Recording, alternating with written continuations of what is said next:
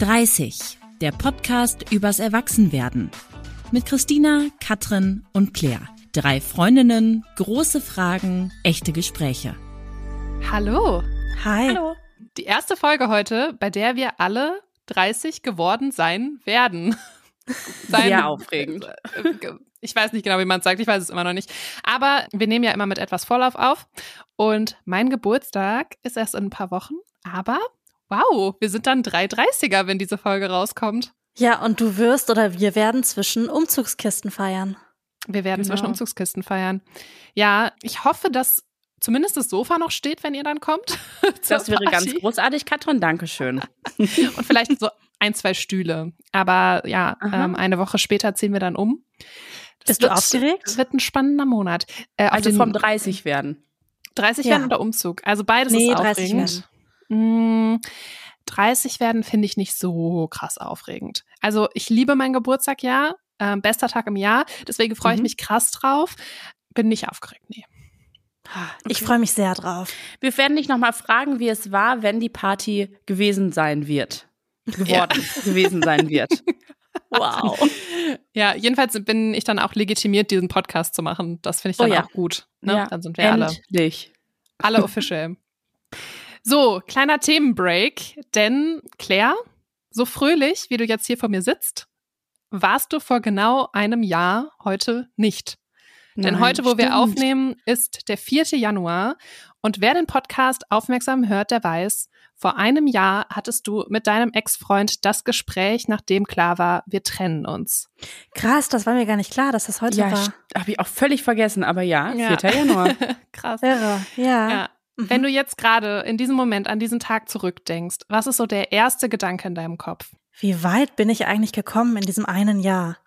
Ich sitze jetzt hier und ich bin richtig fröhlich und ich habe ein wirklich schönes Leben und ich habe gerade sehr viel Süßigkeiten gegessen und kurz einen Powernap gemacht und ein Buch gelesen und davor gearbeitet und bin nachher zum Spinning verabredet und denke mir so, mir geht's einfach wirklich gut. Ja, und voll schön.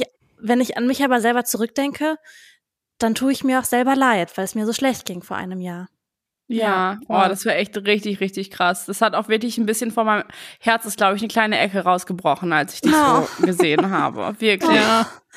Ja, das war wirklich sehr, sehr traurig.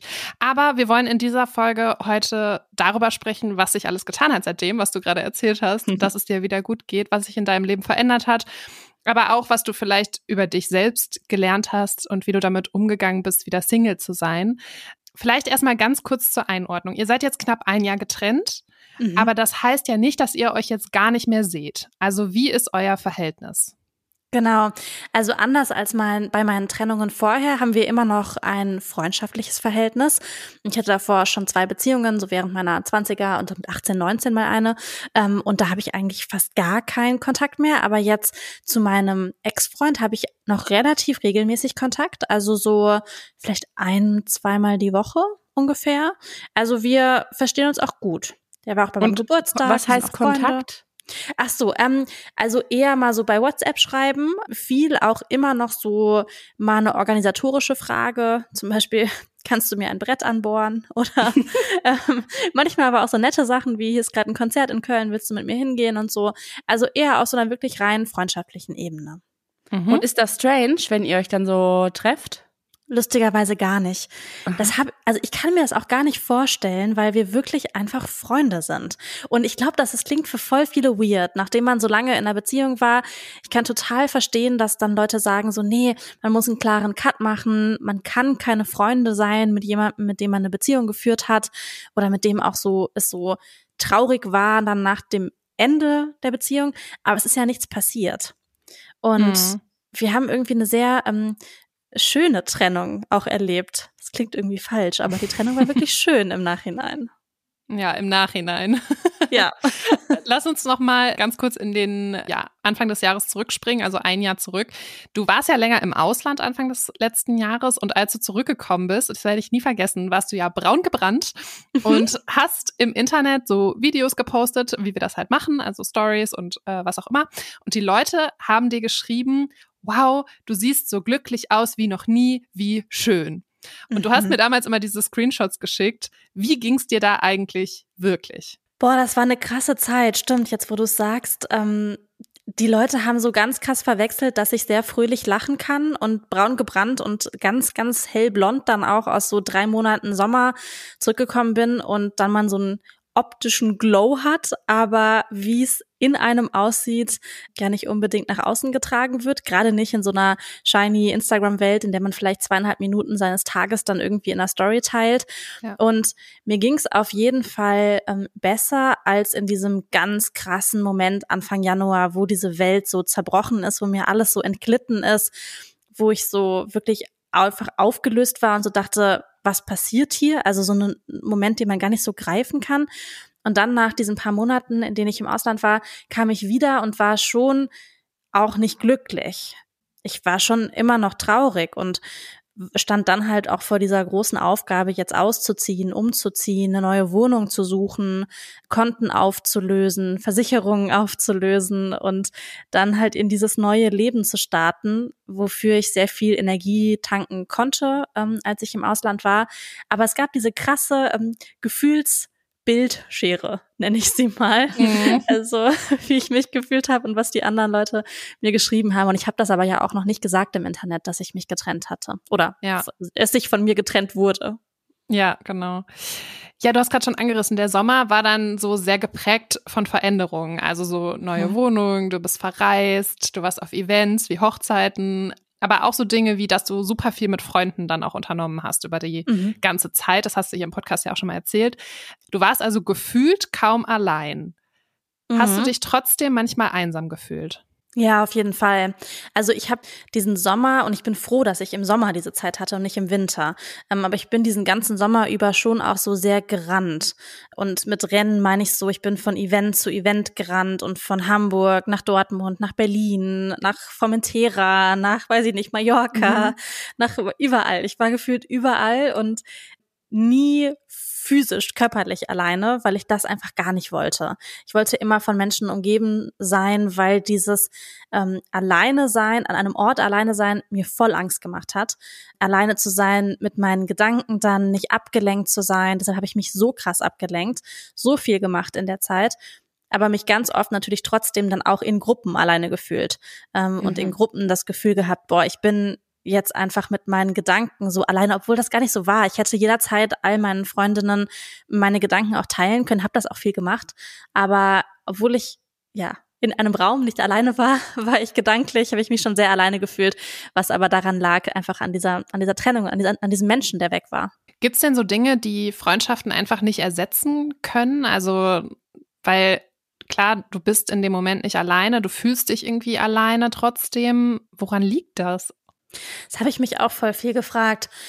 Also ich glaube, dass viele meiner Freundinnen, dass ihr schon auch große Teile ersetzt habt, auch Dinge dann gemacht habt, die vielleicht jetzt gar nicht so eine klassische Aufgabe sind in so einer Freundinnenzeit. Also ich weiß, vielleicht auch schon, ich weiß es nicht. Ich weiß zum Beispiel, dass dieser reine Orga-Berg, der dann bei dem Umzug auf mich zukam, da hat zum Beispiel Christina mir so gefühlt jeden Tag 7 Links geschickt, in was für eine Wohnung ich ziehen könnte. Und wir hatten so eine Standleitung an Immo-Scout, WhatsApp-Sachen und solche Dinge zum Beispiel. Oder wir haben zusammen durchgerechnet, wie viel Geld ich eigentlich für so eine Wohnung habe. Also solche Dinge, die man vielleicht eigentlich eher dann mit seinem Partner bespricht. Wo zieht man hin? Was könnte eine Wohnung sein und so weiter. Es gibt so eine Sache, die natürlich nicht ersetzt werden kann und das ist so dieses Körperliche. Mhm. Ich bin so ein krass körperlicher Mensch. Ich fasse gerne Menschen an. Also gar nicht in so einem sexuellen Kontext, sondern einfach, ich mag gerne Körperkontakt und das ist natürlich einfach weg. Wenn du mit jemandem zusammen wohnst und jede Nacht mit jemandem in einem Bett schläfst, dann hast du das nicht mehr. Und ich hatte aber durchaus einige Freundinnen und auch Freunde in der Zeit, die gesagt haben, ja, ich kann dich heute Nacht kuscheln, zum Beispiel. Und so geil, zum Beispiel, ey, nach deiner Hochzeit, Kathrin, da habe ich mit einer Freundin von uns, die mittlerweile in Süddeutschland wohnt, in einem Hotel geschlafen. Und ich hatte ihr erzählt, dass er halt nicht mehr mit mir zusammen wohnt und dann dieses Körperliche einfach weggefallen ist. Und dann hat sie mich auch gefragt, ja, soll ich dich heute Nacht umarmen? Und hat sie dann auch gemacht. Ich war so, ja, mach. Das finde ich voll schön. Und irgendwie kann dann eine Freundin ja auch das ersetzen, aber es ist irgendwie oft nicht so natürlich, dass das passiert. Ja, es ist nicht genau das Gleiche. Nee, ja. Ich stelle es mir auch, aber ich bin auch ein anderer Typ. Ich stelle es mir ganz klein bisschen so vor, als müsste man sich kurz überwinden. Ja, ist auch das so. Dann aber auch schön sein kann. Ja, das macht man halt sonst einfach nicht. Es ist so ungewöhnlich, ne? Also ja. Ich glaube, wir drei würden uns jetzt nie so ins Bett legen und kuscheln. Aber ich weiß eigentlich nicht, warum. Weil irgendwie, warum eigentlich nicht? Ich kuschel halt auch sonst nicht so viel in meinem Leben, muss ich sagen. Ja. Ja, also es liegt nicht an dir, Claire. Ja. Das ist ein persönliches Ding von mir. Ich habe viel deine Tochter genommen als Ersatz zum Kuscheln. Am Ende des Sommers war ja dann deine Reise. Du bist alleine losgereist und du bist bis nach Formentera gefahren mit der Bahn, ganz alleine. Und du hast uns schon öfter mal gesagt, dass das der Moment war, wo du dich wieder rundum glücklich gefühlt hast. Mhm. Kannst du das an so einer einzelnen Situation festmachen? Oder war das so ein grundsätzliches Gefühl? Ich glaube, das war dieses Gefühl, dass ich so wusste, ich will jetzt alleine auf Reisen gehen. Und für mich dieser Vergleich, dass ich vorher nicht mal 2 Stunden an einem Sonntag alleine sein wollte und auf einmal dieses ganz krasse Bedürfnis hatte, einfach loszufahren und in den Zug zu steigen und Stunden um Stunden einfach nur aus dem Fenster zu gucken und Musik zu hören und alleine durch irgendwie Städte zu laufen. Das ist ja was, wo man ganz krass seinen Gefühlen und seinen Gedanken ausgesetzt ist. Und das war für mich so ein krasser Moment, dass ich keine Angst mehr davor hatte, sondern das ganz extrem auch wollte. Und dann war das eher dieses Gefühl und jetzt nicht so eine einzelne Situation, sondern eher dieses Gefühl wieder, ich habe mich selber wieder zurück irgendwie. So ein Befreiungsschlag fast schon. Ja, total. Voll der Befreiungsschlag und auch so dieses Selbstbewusstsein wieder zurückzuhaben, so ich bin auch okay alleine, weil ich fand dieses Gefühl schon immer krass, dass ich mich oder dass ich mich nach dem Beziehungsende schon sehr stark über diese Beziehung auch dann definiert habe und mich so nicht vollständig gefühlt habe als Single-Person, als jemand, der dann alleine ist. Vor allem, also alleine jetzt in so einem liebesbeziehungsromantischen Kontext und da halt kein Menschen habe in meinem Leben. Und ich finde das auf so einer kognitiven Ebene voll schade, weil ich bin ja nicht irgendwie weniger, wenn ich nicht in einer Partnerschaft bin. Und ich fand das total befreiend und auf einmal zu merken, so nee, es ist okay, nicht in einer Partnerschaft zu sein. Ja, Christina, du warst ja da auch auf Formentera. Du hast, also Claire hat quasi dich besucht. Hast du in der Zeit irgendwie an Claire eine Veränderung bemerkt? Nee, ehrlich gesagt gar nicht so. Ich hatte das Gefühl, das war so ein längerer Prozess und hatte schon auch so um den Zeitpunkt ungefähr das Gefühl, dass du wieder dich wohlfühlst, so, dass es nicht so große Dinge in deinem Kopf sind, die dich so extrem beschäftigen und dass da auch Platz war, um neue Dinge zu planen, wie zum Beispiel diesen Podcast, das haben wir auch in dem Urlaub gemacht, aber so von der Art her warst du, finde ich, nicht verändert. Du warst irgendwie weiter fröhlich. Dieses Fröhliche, das war auch was total Krasses, was du ganz am Anfang, also vor einem Jahr, was ich so von dir gar nicht kannte, dass das einfach weg war. Und ich glaube, das ging uns allen so, die mit dir zu tun hatten, dass man sich so dachte, krass, okay, Claire geht's wirklich schlecht, weil die kann gar nicht lachen. Was natürlich sehr verständlich ist. In dieser Situation kann man nicht lachen, will man nicht, voll fein. Aber das ist uns halt so krass aufgefallen. Und dann warst du ja erstmal auf Reisen und so dieses Unbeschwerte, das habe ich das Gefühl, ist wirklich so seit dem Spätsommer, aber auch wieder da. Genau. Aber wir haben halt auch die ganze Zeit super viel immer geredet. Deshalb wusste ich ungefähr, was in dir vorgeht. Und deshalb war das jetzt nicht für mich so völlig überraschend, dass du da deine Zugreise gemacht hast und nach der Woche dann völlig verändert warst. Nee, ja, das war nicht so ein, es war nicht so ein Schalter, ne? Es war echt ein langer Prozess. Und wenn ich zurückblicke, gibt's jetzt auch nicht so ein Geheimrezept dafür, wieso ich an diesen Punkt gekommen bin. Ich glaube, ich habe mich viel abgelenkt, aber andere Menschen, glaube ich, würden auch an den Punkt kommen, wenn sie sich ganz viel mit dem Gefühl auseinandersetzen, was ich dann eher so ab dann gemacht habe oder peu à peu vielleicht auch eher gemacht. Ja, du hattest ja auch gesagt, du bist vorher so ein bisschen weggerannt, ne? Und du warst ja wirklich super viel unterwegs. Und würdest du im Nachhinein sagen, dass das die richtige Strategie war für dich persönlich, erstmal alles auszublenden und ganz viel Ablenkung zu haben? Ja, total. Also ich glaube, dass das ultra individuell ist und dass jeder halt auch in so einer krassen Verlustsituation oder in so einer Trauer den Weg für sich finden muss und dass es gar nicht so ein Patentrezept gibt, weil halt jeder anders trauert. Und im Endeffekt war das ja eine Trauersituation, in der ich einen Menschen verloren habe, der zwar nicht gestorben ist, aber der so aus meinem Leben weg war danach. Von daher war das für mich total richtig. Und ich bin aber auch super froh im Nachhinein, dass ich irgendwann erkannt habe, dass dieses Rennen halt auch anstrengend ist und ich irgendwann wieder langsamer machen muss und es okay ist, auch langsamer zu machen. Mhm. Wenn sich so zwei Menschen trennen, dann ist das natürlich erstmal die Sache von diesen beiden Menschen. Aber es hängt ja auch viel da dran. Zum Beispiel Freundeskreise, Familie. Man trennt sich ja von mehr als nur von einer Person. Voll. Und Claire, du warst ja auch 5 Jahre Teil einer anderen Familie. Wie bist du da nach der Trennung mit umgegangen? Boah, das fand ich richtig traurig, weil du weißt ja dann in dem Moment, du siehst wahrscheinlich diese Menschen auch nicht nochmal wieder und du begleitest diese Menschen auch nicht weiter in ihrem Alltag oder an Weihnachten oder an Familienfeiern. Man ist da ja schon auch Teil von.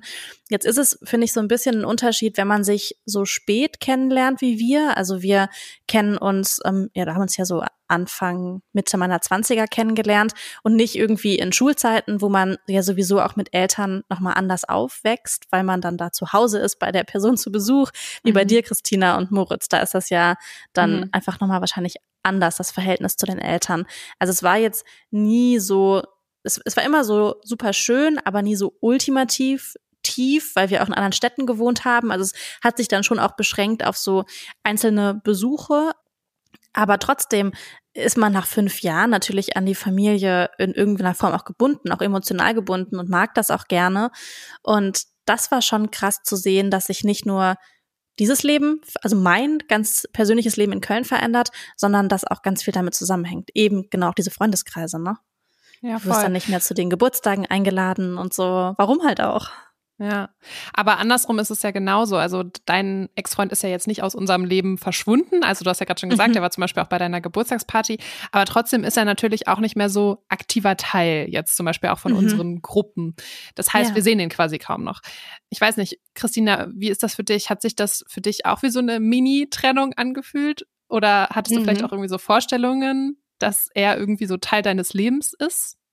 Ja, also der war natürlich auch jahrelang Teil meines Lebens und wir haben auch oft einfach was zusammen gemacht. Also wenn wir uns gegenseitig besucht haben, dann habe ich ihn auch total oft gesehen. Und ich erinnere mich noch daran, da haben wir uns quasi das letzte Mal getroffen und es war klar, dass es das letzte Mal war, dass wir uns sehen. Und es war aber wie so ein großer Elefant, der im Raum stand. Niemand hat so angesprochen, dass das letzte Mal war. Mhm. Und ich habe vorher dann auch so mit Moritz darüber gesprochen, wie sollen wir uns verhalten? Also sagen wir jetzt Ciao und vielleicht sehen wir uns doch mal oder ignorieren wir das komplett?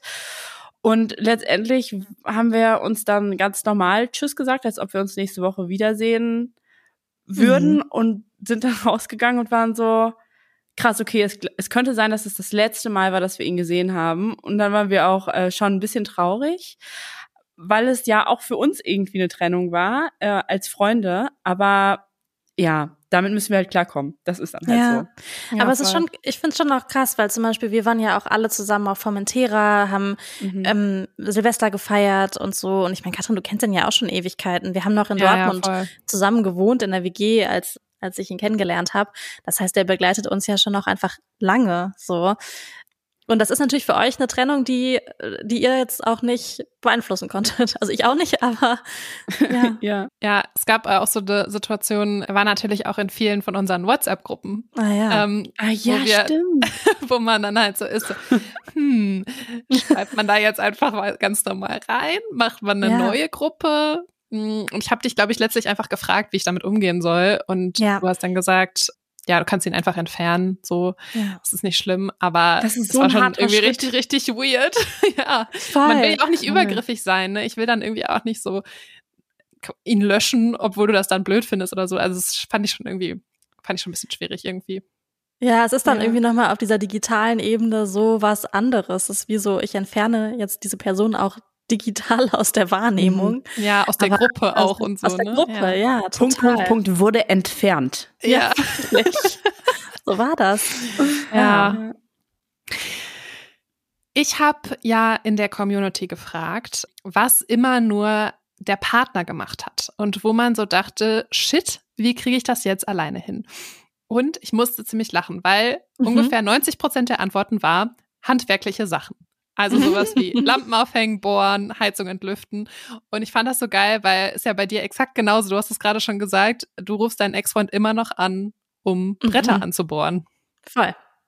Ja, das war bei uns tatsächlich so. Der ist auch einfach handwerklich sehr begabt und man teilt sich dann ja in so einer Beziehung auch Dinge auf wie in so einem Team. Also ich finde jetzt auch nicht, dass man alles selber machen muss in einer Beziehung, wenn der andere das irgendwie jetzt mal so eine Sache, jetzt nicht im Bereich Care-Arbeit, also im Bereich Kinder/Care-Arbeit, sondern jetzt bei sowas wie, dann habe ich halt eher das gemacht und er hat eher das gemacht. Man muss dazu auch sagen, ich bin jetzt so, was den Haushalt angeht, auch nicht so an vorderster Front immer mit dabei. Also da wurde mir schon viel abgenommen und ich habe zum Beispiel auch wenig gekocht zu Hause. Das hat eigentlich mein Ex-Freund übernommen. Diese ganzen handwerklichen Sachen, Wäsche waschen. Also ich habe irgendwie nicht so viel gemacht, wenn ich jetzt so drüber nachdenke. Ja, und das musste ich dann alles auf einmal selbst machen. Und da gab es Dinge, die konnte ich wirklich nicht und Dinge, die habe ich einfach lange nicht gemacht, weil eine andere Person die übernommen hat in der Aufteilung, die wir hatten, aber die kann ich schon auch. Also ich kann Wäsche waschen. Ja, macht dir halt nur nicht so viel Spaß. Nee, genau, es macht nicht so viel Spaß. Aber bei anderen Dingen ist man dann schon, da stand ich schon vor der Frage, ja, wie mache ich das denn jetzt? Und gerade in so einem Umzugskontext ist ja auch einfach viel zu tun. Dann bestellt man irgendwie Möbel, dann müssen Möbel aufgebaut werden, dann muss eine Waschmaschine angeschlossen werden. Also viele Dinge, die natürlicherweise, aber in unserem Verhältnis zumindest natürlicherweise dann mein Ex-Freund gemacht hätte. Ja, aber vielleicht doch natürlicherweise, weil, wie gesagt, 90% der Leute haben geschrieben, handwerkliche Sachen hat nur der Mann gemacht. Und ich habe so gedacht, ich glaube, es wird Zeit für einen Handwerkskurs für die 30-Community. Boah, wir machen mal so ein Bootcamp, wo man mal lernt, wie man bohrt und Fahrräder aufpumpt. Weil, ganz ehrlich, das können wir auch. Wir können auch bohren. Es ist nicht so schwierig. Ich habe schon öfter Dinge angebohrt. Das kann man wirklich schaffen. We can do it. Ich habe jetzt auch eine eigene Bohrmaschine. So, und mal an. Boah, ich hab da aber so keinen Bock drauf, ne? Ja, das ist eher das Ding, ne? Ich hasse das, wirklich. Ja. Ich weiß, ich könnte mir ein YouTube-Tutorial angucken. Ja. Aber ich mache das wirklich wahnsinnig ungern. Das ist bei mir auch so, wirklich. Also ist bei mir auch so. Ich weiß auch, ich könnte das. Ja. Aber ich weiß dann auch, jemand anders ist schneller. Ja, und ich habe schon auch viel um Hilfe gefragt dann. Und gar nicht mal nur meinen Ex-Freund. Ich habe sehr viele Menschen in meinem Freundeskreis, die mich tatkräftig, ich weiß nicht, ob freudig, aber zumindest tatkräftig unterstützt haben letztes Jahr. Ja, so Kleinigkeiten im Haushalt sind das eine, aber es gibt ja noch viel, viel mehr Situationen, die getrennte Menschen stressen, traurig machen, die halt irgendwie einfach blöd sind und doof sind. Und ihr habt uns auch dazu super viele Sachen geschrieben und ich habe jetzt mal versucht, so ein paar rauszusuchen, über die wir sprechen können. Und die Idee ist so ein bisschen, dir, Claire, eine Frage zu stellen, hattest du das auch und wird das besser? Und hast du vielleicht auch einen Tipp, wie das besser werden könnte? Okay. Und ich würde sagen, wir gehen die Situation einfach mal durch und gucken mal, was passiert. Okay, Situation 1. Alleine aufwachen und mit niemandem sprechen können. Ja, das ist ein bisschen das, was ich vorhin meinte, ne? Dass dieses Szenario, wenn man so auch zusammen lebt, wir haben 2 Jahre zusammen gelebt, dass ich das total hatte, dieses nicht mal dieses Sprechen, also eher dieses Kuscheln morgens, dieses sich anfassen, dass das eher das Ding war. Ich hatte das total, es wird besser, aber das ist immer noch was von den Sachen, was ich, glaube ich, mit am meisten vermisse, das nicht zu haben. Und irgendwann hat man nicht mehr so diesen körperlichen Entzug und irgendwann ist auch Einschlafen nicht mehr schlimm. Ganz schlimm bei mir war einfach Aufwachen, dass ich wusste, jetzt fängt ein neuer Tag an und der neue Tag ist wahrscheinlich nicht besser als der Tag vorher. Also ich fand dieses Schlafen immer wahnsinnig, ja, es war immer ganz schwierig für mich, so ins Bett zu gehen, aufzuwachen und so. Deshalb, ja, hatte ich auch. Das wird besser, aber das ist immer noch was ich auch, traurig ist vielleicht auch zu ein großes Wort, aber was ich schön finden würde, wenn das wieder anders wäre. Ja, dann nächste Situation. Eine Wohnung einrichten und die Angst, ob man alles allein finanzieren kann. Oh, finanzieren. Also einrichten hat mich nicht gestresst, weil ich liebe einrichten. Ihr wisst, dass ich einrichten liebe. Das hat mir viel Freude gemacht. Aber dieses Geldthema ist natürlich, das kann man, glaube ich, nicht von der Hand weisen, einfach ein Thema. Weil wenn man aus einer Wohnung zu zweit zieht, in eine Wohnung alleine, in einer Großstadt, ist der Wohnungsmarkt einfach absolut unendlich beschissen. Also du zahlst immer so viel mehr, wenn du alleine wohnst, als wenn du zu zweit wohnst, und du hast immer eine ungeilere Wohnung, als wenn du zu zweit das zahlst, was du jetzt alleine zahlst. Und natürlich hat man auch einfach viel krassere Kosten, ne?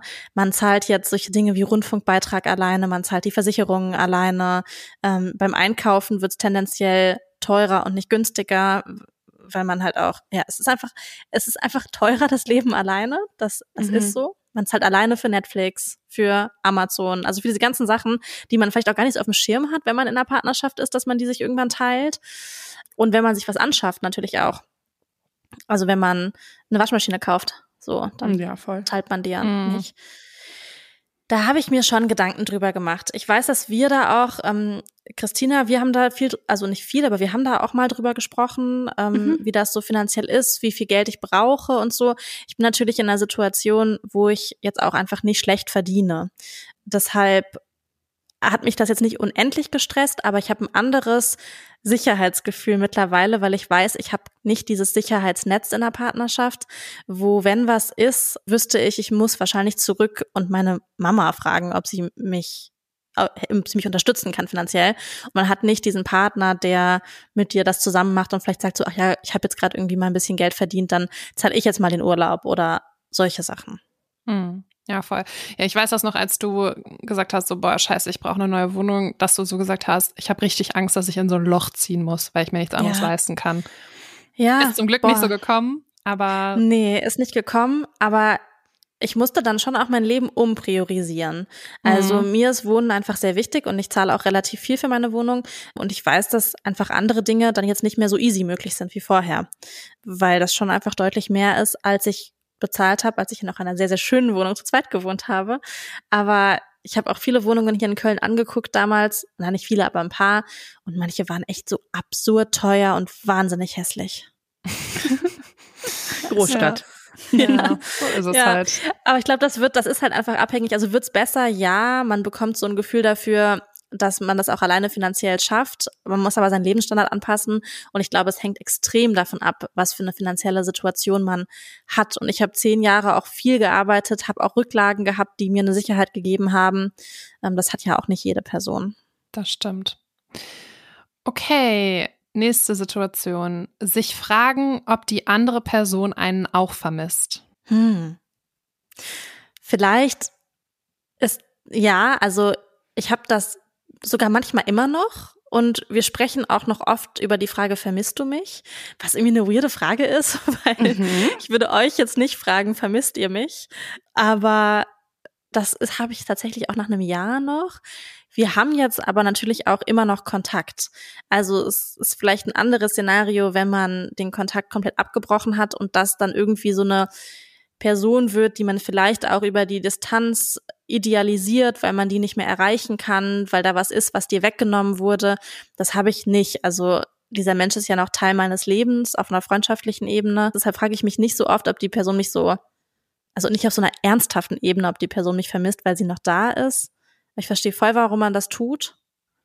Aber du hast doch gerade gesagt, dass ihr darüber sprecht. Also fragst du deinen Ex-Freund, ob er dich vermisst? Ja, voll. Er fragt mich das auch manchmal. Was sagt er dann? Ja, mache ich. Aber es ändert ja nichts daran, dass man keine Beziehung mehr führen will. Also man vermisst ja auch manchmal einfach so Situationen, die man miteinander hatte, oder man vermisst Gefühle, die man füreinander hatte, oder so dieses Leben, was man zusammen geführt hat, das vermisse ich auch, aber nicht in so einem negativen Vermissen. Vielleicht ist es eher so eine Wehmut, aber das ist auch ein negatives Wort, ne? Also es ist einfach so ein Gefühl, was da ist. Es ist ja auch ein Mensch, der jetzt anders ist als ein anderer Freund, mit dem ich jetzt immer nur freundschaftlich mich so getroffen habe. Ja. Wird's denn besser? Ja, auf jeden Fall. Ich habe damals immer gesagt, das schlimmste Gefühl ist bei der Trennung, also stimmt nicht das schlimmste, aber ein schlimmes Gefühl bei der Trennung war immer, dass ich ab dem Punkt, an dem wir uns getrennt haben, wusste, jetzt wird der Mensch peu à peu aus meinem Leben verschwinden. Mit allem, was dazugehört. Ich werde irgendwann vielleicht sogar vergessen, wie der aussieht. Jetzt in dem Fall noch nicht, aber wenn man jetzt Jahre ins Land gehen lässt, ich vergesse, wie der riecht, wie der sich anfühlt, was der gerne morgens auf sein Brot isst und wieder seinen Kaffee trinkt. Und Das passiert, auf jeden Fall. Das passiert nicht so extrem, weil wir eben noch in der Freundschaft, in einer freundschaftlichen Beziehung sind. Aber auf dieser romantischen Ebene passiert das. Auf der romantischen Ebene vergesse ich viel. Und deshalb wird's auch gleichzeitig besser, weil man dann halt auch Dinge vergisst, die man dann nicht mehr so vermissen kann. Es klingt so ambivalent irgendwie. Ich kann das nicht so richtig gut beschreiben. Es sind auch vielleicht viele Gegensätze in mir. Ich glaube, dieses Ambivalente hattest du auch von Anfang an, oder nicht von Anfang an, aber so ein paar Wochen, nachdem klar war, es wird Schluss sein, was ja auch gar nicht von dir ausging, hast du, glaube ich, auf einer rationalen Ebene irgendwann angefangen, für dich zu beschließen, es ist okay so. Mhm. Also wenn jetzt dieser Punkt halt so ist, seinerseits, dann vielleicht ist es dann einfach auch gut so. Vielleicht ist dann ein Ende. Und auf einer emotionalen Ebene natürlich überhaupt nicht. Du warst super, super traurig, monatelang, total verständlich. Und ich könnte mir vorstellen, ich könnte mir vorstellen, weil ich habe keine ernsthafte Trennung hinter mir, dass immer so dieses, man versucht dann auf der rationalen Ebene sich rauszunehmen und das irgendwie, weil man will sich auch wieder rausziehen aus diesem Loch. Und dann kommt aber so kleine Triggerpunkte, wie zum Beispiel, man wacht morgens alleine auf und dann bricht das Kartenhaus irgendwie wieder zusammen. Ja, voll. Das stimmt, diese zwei Ebenen von rational und emotional. Und dass ich ja auch immer sage, das war gut so. Das war gut so. Und ich werde irgendwann einen Menschen finden, mit dem ich ein tolles, glückliches Leben führen werde. Und es war schon alles in Ordnung. Aber das ist ja nur die rationale Ebene. Ja, voll. Voll. Okay, nächste Kategorie in Anführungsstrichen. Sonntagnachmittag allein zu Hause verbringen. Ja, wird viel besser, wird 1000-mal besser. Das war ja so schlimm am Anfang, wie ich vorhin auch kurz meinte. Diese Sonntage, diese freien Wochenenden, weil die sind mir auch so heilig. Ich liebe es, am Wochenende zu brunchen oder Ausflüge zu machen und habe mich auch in der Beziehung an Sonntagen oft nicht verabredet mit meinen Freunden und Freundinnen, weil das immer so Beziehungszeit war, so Quality Time, wenn man unter der Woche auch viel arbeitet.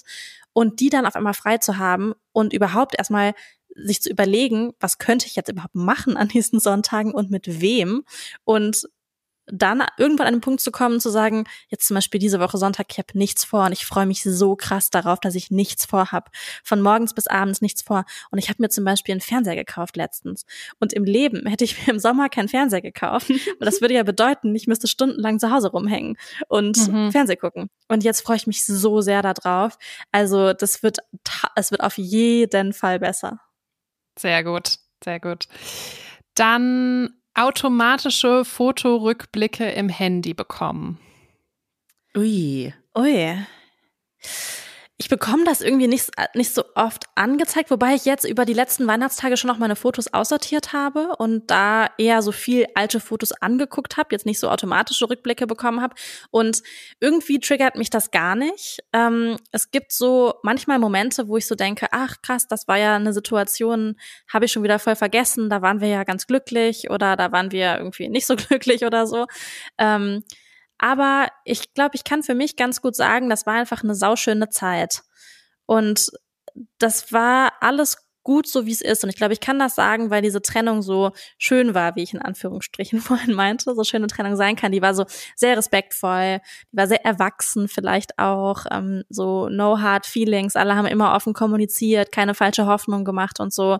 Und deshalb gucke ich jetzt auf diese Fotos zurück und dieser schlimme Schmerz ist weg, diese Traurigkeit ist weg. Und ich denke so, ja, das war echt eine gute Zeit in meinen 20ern. Voll okay. Schön. Finde ich auch richtig gut. Richtig schön. Dann als Single auf einer Hochzeit. Ich fühle mich ein bisschen schuldig, wenn ich das stelle, diese Frage, weil unter anderem meine Hochzeit ja auch ein Ort war, wo du als Single warst. Ja, das ist korrekt. Ich hoffe, es war nicht so schlimm. Nein, es war großartig. Du darfst auch sagen, wenn es schlimm war. Nee, was ich irgendwie nie hatte in dieser ganzen Trennungszeit, ist, dass ich mich in der Zeit nicht für andere freuen konnte. Das ist irgendwie, also ich kann irgendwie verstehen, wenn man das hat, wenn man so denkt, boah, bei mir bricht gerade alles zusammen und jetzt gerade kann ich mich nicht freuen für eine andere Person. Aber ich hatte das nicht, weil mich das jetzt auch natürlich nicht überrascht hat, dass ihr irgendwie zum Beispiel geheiratet habt. Und ich war auch noch auf einer anderen Hochzeit eingeladen, die war vor deiner Hochzeit. Und das war noch näher an der Trennung. Und da habe ich mir schon viele Gedanken gemacht, weil das war eine Hochzeit, wo ich den Großteil der Menschen nicht kannte. Und wir waren da als Paar eingeladen und wären da auch in so einem klaren Paar-Kontext hingeflogen. Das war auch noch im Ausland. Und das war für mich schon eine ganz, ganz große Hürde, wo ich wirklich überlegt habe, das abzusagen. Und dann habe ich mit der Braut, das ist eine ganz gute Freundin von mir auch, gesprochen vorher und habe ihr so von meinen Ängsten erzählt und gesagt, so, das macht mir irgendwie Angst, dann da auch einfach alleine zu sein und mich so ganz krass einsam zu fühlen. Und dann hat sie zum Beispiel auch gesagt, da sind super viele Menschen, auch Single-Leute alleine oder einzelne Menschen, wo der Partner, die Partnerin nicht mitgekommen ist. Und dann habe ich das gemacht, musste mich da echt aus meiner Komfortzone rausbewegen und habe da so viel Selbstbewusstsein durchgezogen, weil es mir so viel Spaß gemacht hat, da zu sein. Und dann deine Hochzeit war einfach anders, weil deine Hochzeit war halt, das waren alles meine Freunde, die da waren. Ich kannte die alle, so Christina war da, Moritz war da, alle unsere Uni-Freunde, Freundinnen waren da. Und das hat irgendwie eher so einen Charakter einer Party, einer ganz normalen Party gehabt, mit dem Motto Hochzeit, aber ich habe jetzt nicht das Gefühl, dass mit dem Motto Braut und Bräutigam. Das klang jetzt weird, oder? Nee. Nein. Ich finde es eigentlich ganz geil, wenn die eigene Hochzeit wie eine Motto-Party wahrgenommen wird. Das spricht für eine gute Feier. Ja, aber ich weiß nicht, könnt ihr nachvollziehen, dass jemand in so einem Moment dann so sich weniger oder sich einsam fühlt oder so? Ich glaube, es kommt halt auch krass drauf an, wie so die Struktur der Leute ist um dich rum, ne? Weil wenn du also es kommt ja auch immer drauf an, in welcher Lebenssituation findet diese Hochzeit statt, wenn zum Beispiel alle Menschen auf dieser Hochzeit selbst schon verheiratet sind und vielleicht Kinder dabei haben und man wirklich so die einzige Person ist, gefühlt, die noch so da ist, und dann kommt auch noch so ein Schmarrn wie Brautstrauß werfen und dann bist du so gefühlt der einzige Single, der dann da hingetriezt wird und alle gucken dich an und so. Das ist schon richtig scheiße. Also da kann ich schon auch verstehen, dass man da keinen Bock drauf hat. Aber es hängt, finde ich, dann auch immer so sehr an den anderen Paaren auch, die da sind, ne? Ja, also total. Sind das Paare, die dann auf so einer Feier ein Pärchen sind und da die ganze Zeit in der Ecke stehen und rumknutschen? Also feel free, kann man machen. Aber das war ja zum Beispiel in unserem Fall, Claire, bei deiner Hochzeit, Kathrin, auch gar nicht so, ne? Also wir sind ein Freundeskreis und da merkt man an dem Abend auch nicht, wer da gerade mit seinem Partner ist oder nicht, weil alle halt befreundet sind und tanzen so. Ich glaube, deshalb fällt es da vielleicht auch nicht so doll auf, dass du jetzt in dem Fall alleine da warst. Ja, das stimmt. Ja. Aber ich würde sagen, es wird schon besser, ja. Von der einen Hochzeit zur anderen allein schon.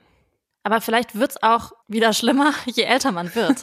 Weil ich habe das Gefühl, so, ich war 29 auf deiner Hochzeit und es ist auch wirklich fein, mit 30 oder mit 29 nicht in einer Partnerschaft zu sein. Es ist nicht, dass man 40 ist und das ist auch mit 40 fein, aber es ist einfach nochmal was anderes. Und ja, es gab da ja auch Leute, die jetzt alleine da waren, nicht unbedingt Single waren, aber alleine da waren. Vielleicht verändert sich das nochmal. Aber es wird auf jeden Fall, was den Trennungsschmerz angeht, den ich fühle mich alleine Schmerz oder ich fühle mich fehl am Platz Schmerz, das wird auf jeden Fall besser. Gut. Einen letzten Punkt habe ich noch. Und zwar die Traurigkeit, wenn man nur von Pärchen umgeben ist, die sich gegenseitig Zuneigung zeigen. Ich weiß nicht, ob du in so einer Situation warst, weil wir sind jetzt, glaube ich, auch nicht so ein krasser Pärchen-Freundeskreis. Ja. Aber vielleicht gab es das trotzdem. Ich glaube, ich habe mich bewusst im Sommer auch dafür entschieden, so ein bisschen aus diesen krassen Pärchenkontexten auszubrechen. Und ich habe schon auch in meiner Beziehung viele so Beziehungsabende verbracht. Dann kamen irgendwie ein oder zwei Pärchen noch vorbei, man hat zusammen gegessen. Und ich habe im Sommer aber es ist einfach durch den Sommer auch zustande gekommen, dass man irgendwie mit mehreren Leuten in den Biergarten geht und dann oder an den See fährt und dann waren da halt nicht immer Paare dabei, sondern mal halt nur eine Person davon, mal eine Single-Person davon. Und das habe ich schon versucht, so bewusst aufzulösen, weil am Anfang fand ich das einen schmerzhaften Gedanken, immer so die fünfte Person zu sein oder die dritte Person zu sein. Man musste sich dran gewöhnen, dass man nicht selber dann noch einen Partner mit hat. Und dieses Thema, ich habe mich bewusst dafür entschieden, auch mal aus diesem Beziehungskontext auszubrechen, war jetzt weniger, weil ich Paare nicht ertragen habe, sondern mehr, weil ich den Drang hatte, was zu erleben. Und man erlebt einfach natürlich mehr, wenn man rausgeht, als wenn man sich jetzt mit 4 Paaren zu Hause trifft. Und dann hatte ich diesen Wunsch einfach, dass irgendwelche Dinge passieren, dass man eher in Kneipen geht und da hätten jetzt auch nur Paare dabei sein können. Aber eher dieses Rausgehen. Mhm. Gibt's denn was dich so richtig, richtig dolle genervt hat, was irgendwer gemacht hat oder was so blöd war? Und was kann man als Mensch, der potenziell eins dieser Paare ist, tun, damit es nicht so dolle nervt? Ich kann eher sagen, was ich richtig cool fand. Zum Beispiel weiß ich noch, als wir diesen besagten Sommerurlaub gemacht haben, haben wir vorher in der Gruppe auch drüber gesprochen und ihr, vielleicht weißt du das auch gar nicht mehr, weil es für dich nicht so einprägsam war, Kathrin, habt gesagt, ja, wir können auch zum Beispiel die Zimmerkonstellation aufbrechen. Wir können auch mit dir im Zimmer schlafen. Du musst nicht alleine schlafen, die Jungs können auch zusammen schlafen und wir schlafen mit dir in einem Dreierzimmer oder in einem Zweierzimmer. Und das war halt voll krass, weil das so, das hat halt so voll viel bedeutet für mich, weil ich halt so wusste, ich muss nicht die Person sein, die abends alleine ihre Zimmertür zumacht. Also mit so einer Selbstverständlichkeit, glaube ich, Freundinnen, die sich getrennt haben, in das Leben zu integrieren, was man führt, ist einfach sau wichtig. War mir total wichtig. In allen Kontexten auch irgendwie, Christina, ich war ja auch ständig irgendwie in Hamburg, bei dir dann ja auch wirklich viel diesen Sommer, was bestimmt auch an der Trennung lag und dann auch an der Schwangerschaft. Aber so diese Selbstverständlichkeit, dass man diese Person mitnimmt und sich immer wieder rückversichert, so wie geht's der Person, braucht die Person was und so. Und vielleicht auch so bewusst bemerkt, dass es Situationen gibt, in der dieser Person oder ich jetzt in dem Fall, damals oder jetzt auch jede andere Person, die hier zuhört, dass die Situation erleben wird, in der sie Dinge alleine machen muss, bei der vorher halt jemand da war, der geholfen hat. Ja. Ein Umzug zum Beispiel oder weiß ich nicht. Also es gibt irgendwie viele Beispiele, wo man dann auf einmal so alleine ist, sich über Dinge Gedanken machen. Moritz hat mich zum Beispiel gefragt, da waren wir in Formentera, hat Moritz mich gefragt, ob wir so eine Finanzplanung fürs nächste Jahr zusammen machen sollen für meinen Alltag. Mhm. Und das sind ja so Kleinigkeiten, wo ich dann einfach so merke, krass, meine Freunde denken halt auch einfach mit. Ja, Ich glaube, das Wichtigste, das gilt jetzt nicht unbedingt nur für den Trennungsbereich, sondern so generell ist, offen zu kommunizieren. Und das ist natürlich was gerade in so emotionalen Situationen oft schwerfällt, dass man als Freundin von dir jetzt ganz konkret in dem Beispiel auch denken könnte, puh, ich weiß nicht, ich traue mich nicht, das zu fragen, weil hinterher trete ich in ein Fettnäpfchen oder ich löse was Doofes aus.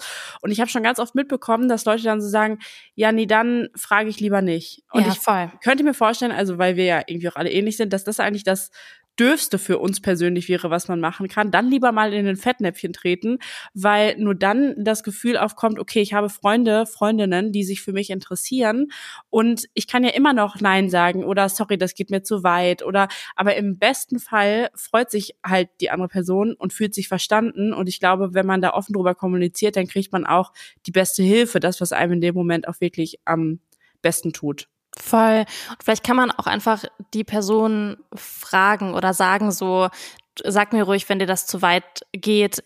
Zum Beispiel eine Freundin hat mir damals geschrieben so, ich frage dich jetzt jeden einzelnen Tag, wie es dir geht und du kannst mir jeden einzelnen Tag sagen, dass es dir scheiße geht, aber ich höre nicht auf, dich zu fragen.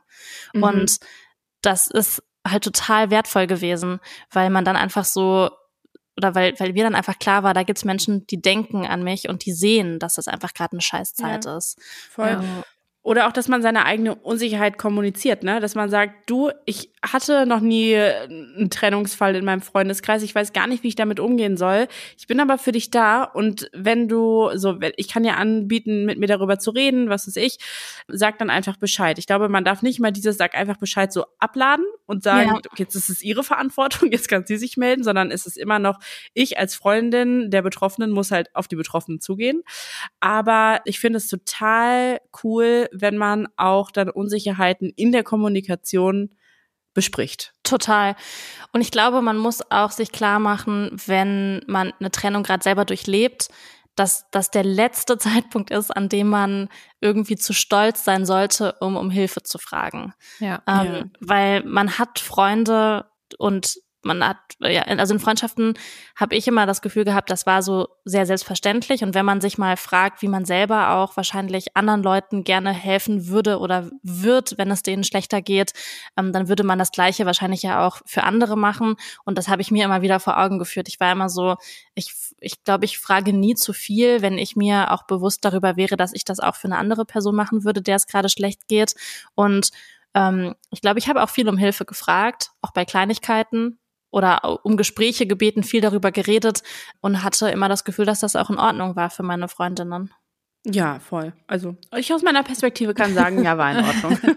Gibt es denn Sachen, die als Single besser sind? Also irgendwas, das dir mehr Spaß macht oder wo du froh bist, Single zu sein? Ja, voll. Also das bin ich jetzt gespannt. Also es hat auch krass viele Vorteile. Ich bin halt hier zu Hause einfach alleine und kann machen, was ich will. In Beziehungen hatte ich manchmal so dieses Gefühl, boah, geil, jetzt habe ich sturmfrei. Und wenn dann so mein Partner weg war. Und ich kann einfach jeden Tag machen, was ich will. Und jetzt, wo ich auch Spaß daran habe, zum Beispiel den ganzen Sonntag einfach im Bett zu liegen, ich bin einfach komplett frei. Ich kann mir morgen überlegen, mit dem Auto irgendwo hinzufahren und ja gut, ich muss morgen arbeiten, aber zumindest vom Prinzip.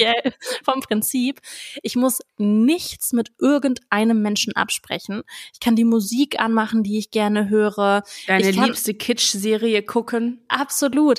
Und für mich ist auch so ein Punkt, ich kann mich auch extrem oft mit Leuten verabreden unter der Woche. Das konnte ich vorher auch, aber ich glaube, ich hatte noch nie so ein intaktes Freundesnetz wie jetzt gerade, weil natürlich auch mein Freundesnetz viel stärker geworden ist, einfach dadurch, dass ich diese Beziehung nicht mehr habe und dadurch Zeit frei geworden ist, die ich gerne fülle. Also nicht im Sinne von, ich laufe weg und verabrede mich die ganze Zeit, sondern ich habe auch Spaß daran, dann meine Freunde zu treffen. Und in der Beziehung macht man ja auch gerne was mit seinem Partner oder hat dann auch einfach feste Tage, an denen man verabredet ist. Aber das ist was ich total cool finde. Natürlich lernt man auch viel mehr Leute kennen, wenn man Single ist. Also gar nicht mal nur im Dating-Kontext, aber man geht viel offener durchs Leben.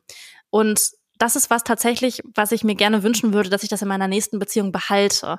Ich habe das so rückblickend in meiner letzten Beziehung vielleicht so ein bisschen verloren, weil man viel so in diesem Zweierkonstrukt ist. Auf Reisen ist man zu zweit.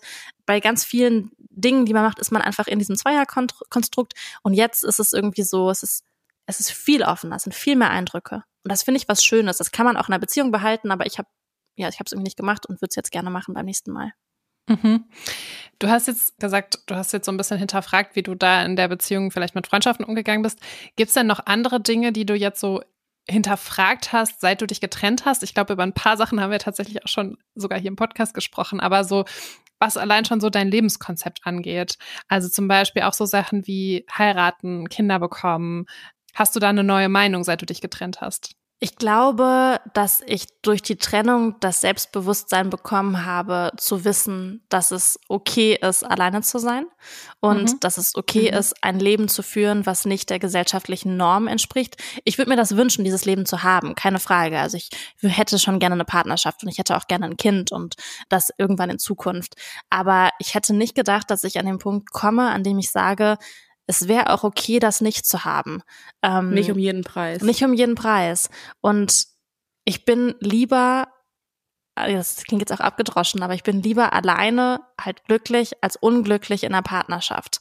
Und ich glaube, das ist für viele Menschen auch einfach so ein Turning Point, an dem Menschen diese Entscheidung treffen, in einer Partnerschaft zu bleiben mit 30.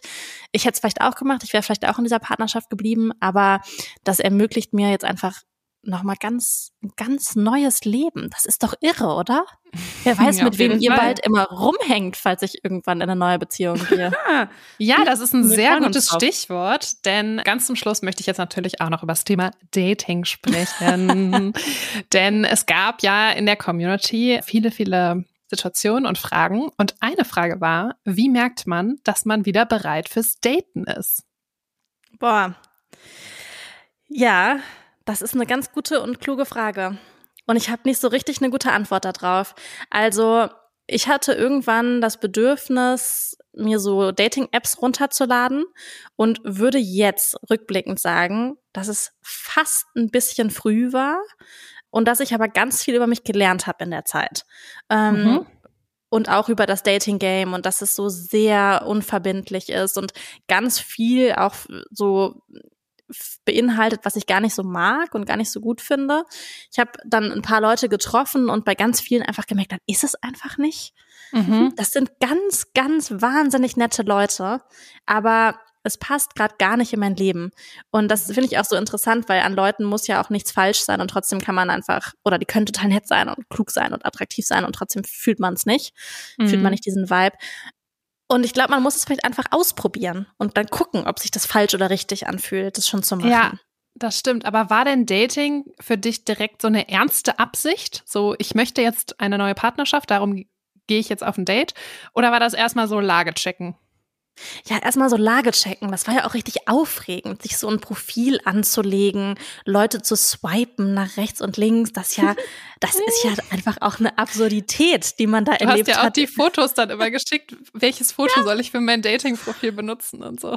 Ja, also man ist ja auch auf einmal wieder so einer Bewertung von anderen Männern ausgesetzt. Das hatte man ja vorher gar nicht. Ich habe auch das Gefühl, man ist gar nicht so empfänglich dafür, wenn man in einer glücklichen Beziehung ist. Also so, man hat nicht so diese Antennen dafür, so, da sind ja noch andere Typen, oh, der ist ja aber interessant und ist der vielleicht Single oder ist der vielleicht nicht Single.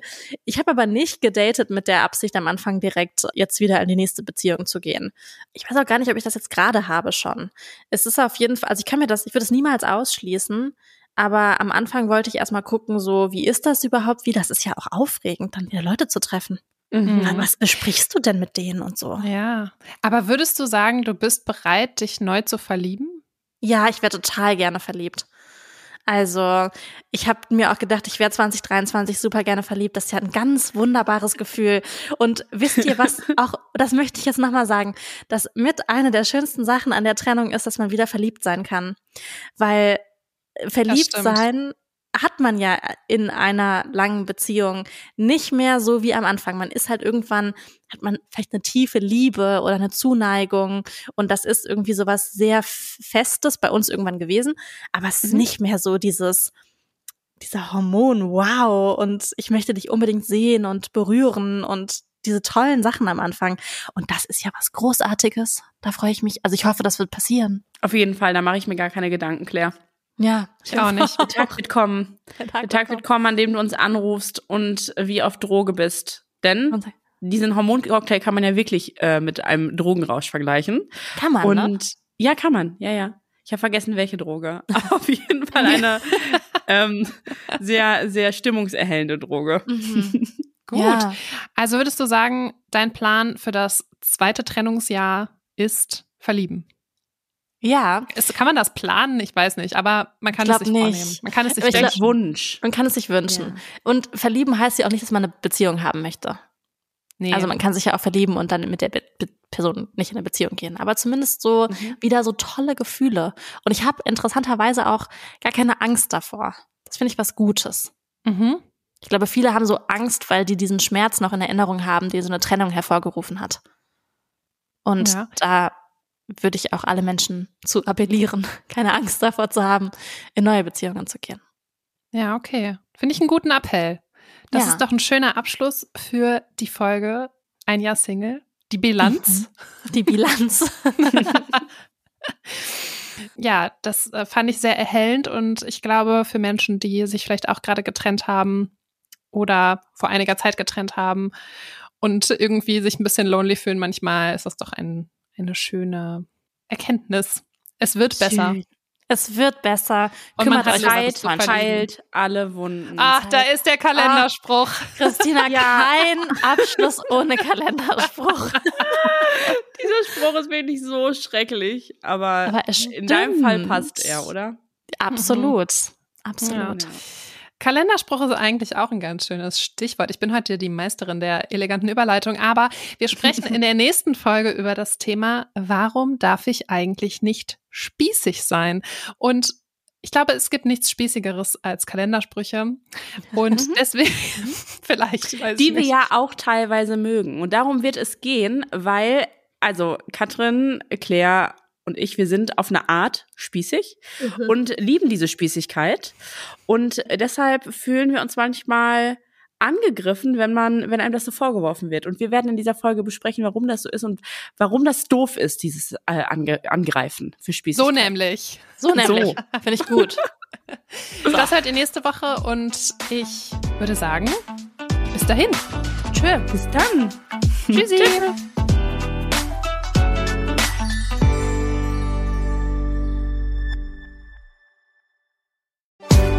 Werbung. Leute, ich freue mich so sehr, wenn es dieses Jahr endlich wieder nach vor mir geht. Ich bin nämlich so ready für Urlaub und will einfach nur in die Sonne, an den Strand, Eis essen und einfach nichts tun. Ich bin schon auch ein bisschen neidisch, dass es für dich nach vor mir geht. Ich weiß noch, wie ich das erste Mal mit dir da war und ich liebe das ja sowieso, also neue Länder, neue Kulturen und neue Sprachen zu entdecken.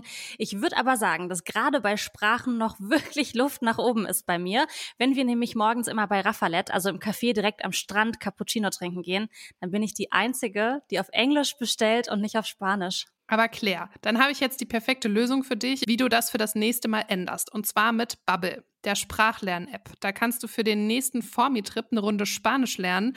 Und ich habe mir überlegt, ich will ein bisschen Schwedisch lernen für den nächsten Urlaub im Schwedenhaus von meinen Eltern. Der steht nämlich auch jetzt im Sommer an. Das finde ich auch eine richtig, richtig gute Idee. Ihr könnt mit Babbel nämlich 14 verschiedene Sprachen lernen, direkt am Laptop oder über die Babbel-App auch unterwegs. Die Lerneinheiten sind 10 bis 15 Minuten lang und sind damit auch perfekt für den Weg zur Arbeit, in der Mittagspause oder vielleicht auch kurz vor knapp auf dem Weg nach Formi am Flughafen noch. Die Lerninhalte wurden von über 200 SprachexpertInnen zusammengestellt und das Coole ist, ihr lernt mit echten Dialogen, die ihr direkt im Alltag nutzen könnt. Und dank KI-gestützter Spracherkennungssoftware könnt ihr eure Aussprache verbessern. Claire, wir können dann zukünftig unseren Iced Coffee auf Formentera direkt auf Spanisch bestellen. Weil ich sag mal so, bei mir wäre da auch noch Luft nach oben. Okay, Challenge accepted. Ich finde aber, dass du, Kathrin, dann im nächsten Schwedenurlaub auch auf Schwedisch Brötchen bestellen solltest. Also es ist eine kleine Improvement-Challenge für uns alle hier, würde ich sagen. Okay, ist ein Deal. Wenn ihr euch auch für den nächsten Urlaub oder den nächsten Job vorbereiten wollt oder wie wir einfach Lust habt, eine neue Sprache zu lernen, dann haben wir einen super coolen Deal für euch mit dem Code 30, also Englisch 30, THIRTY, alles groß geschrieben, zahlt ihr beim Jahresabo für 6 Monate und bekommt weitere 6 Monate geschenkt. Das heißt, ein halbes Jahr zahlen, ein ganzes Jahr lernen. Der Code ist bis zum 31.05. gültig. Das heißt, ihr könnt jetzt noch die wichtigsten Wörter und Sätze für euren Sommerurlaub lernen.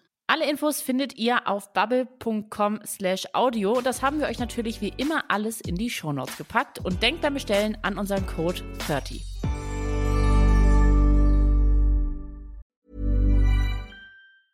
Even when we're on a budget, we still deserve nice things. Quince is a place to scoop up stunning high-end goods for 50 to 80% less than similar brands. They have buttery soft cashmere sweaters starting at $50, luxurious Italian leather bags, and so much more. Plus, Quince only works with factories that use safe, ethical, and responsible manufacturing. Get the high-end goods you'll love without the high price tag with Quince. Go to quince.com/style for free shipping and 365-day returns.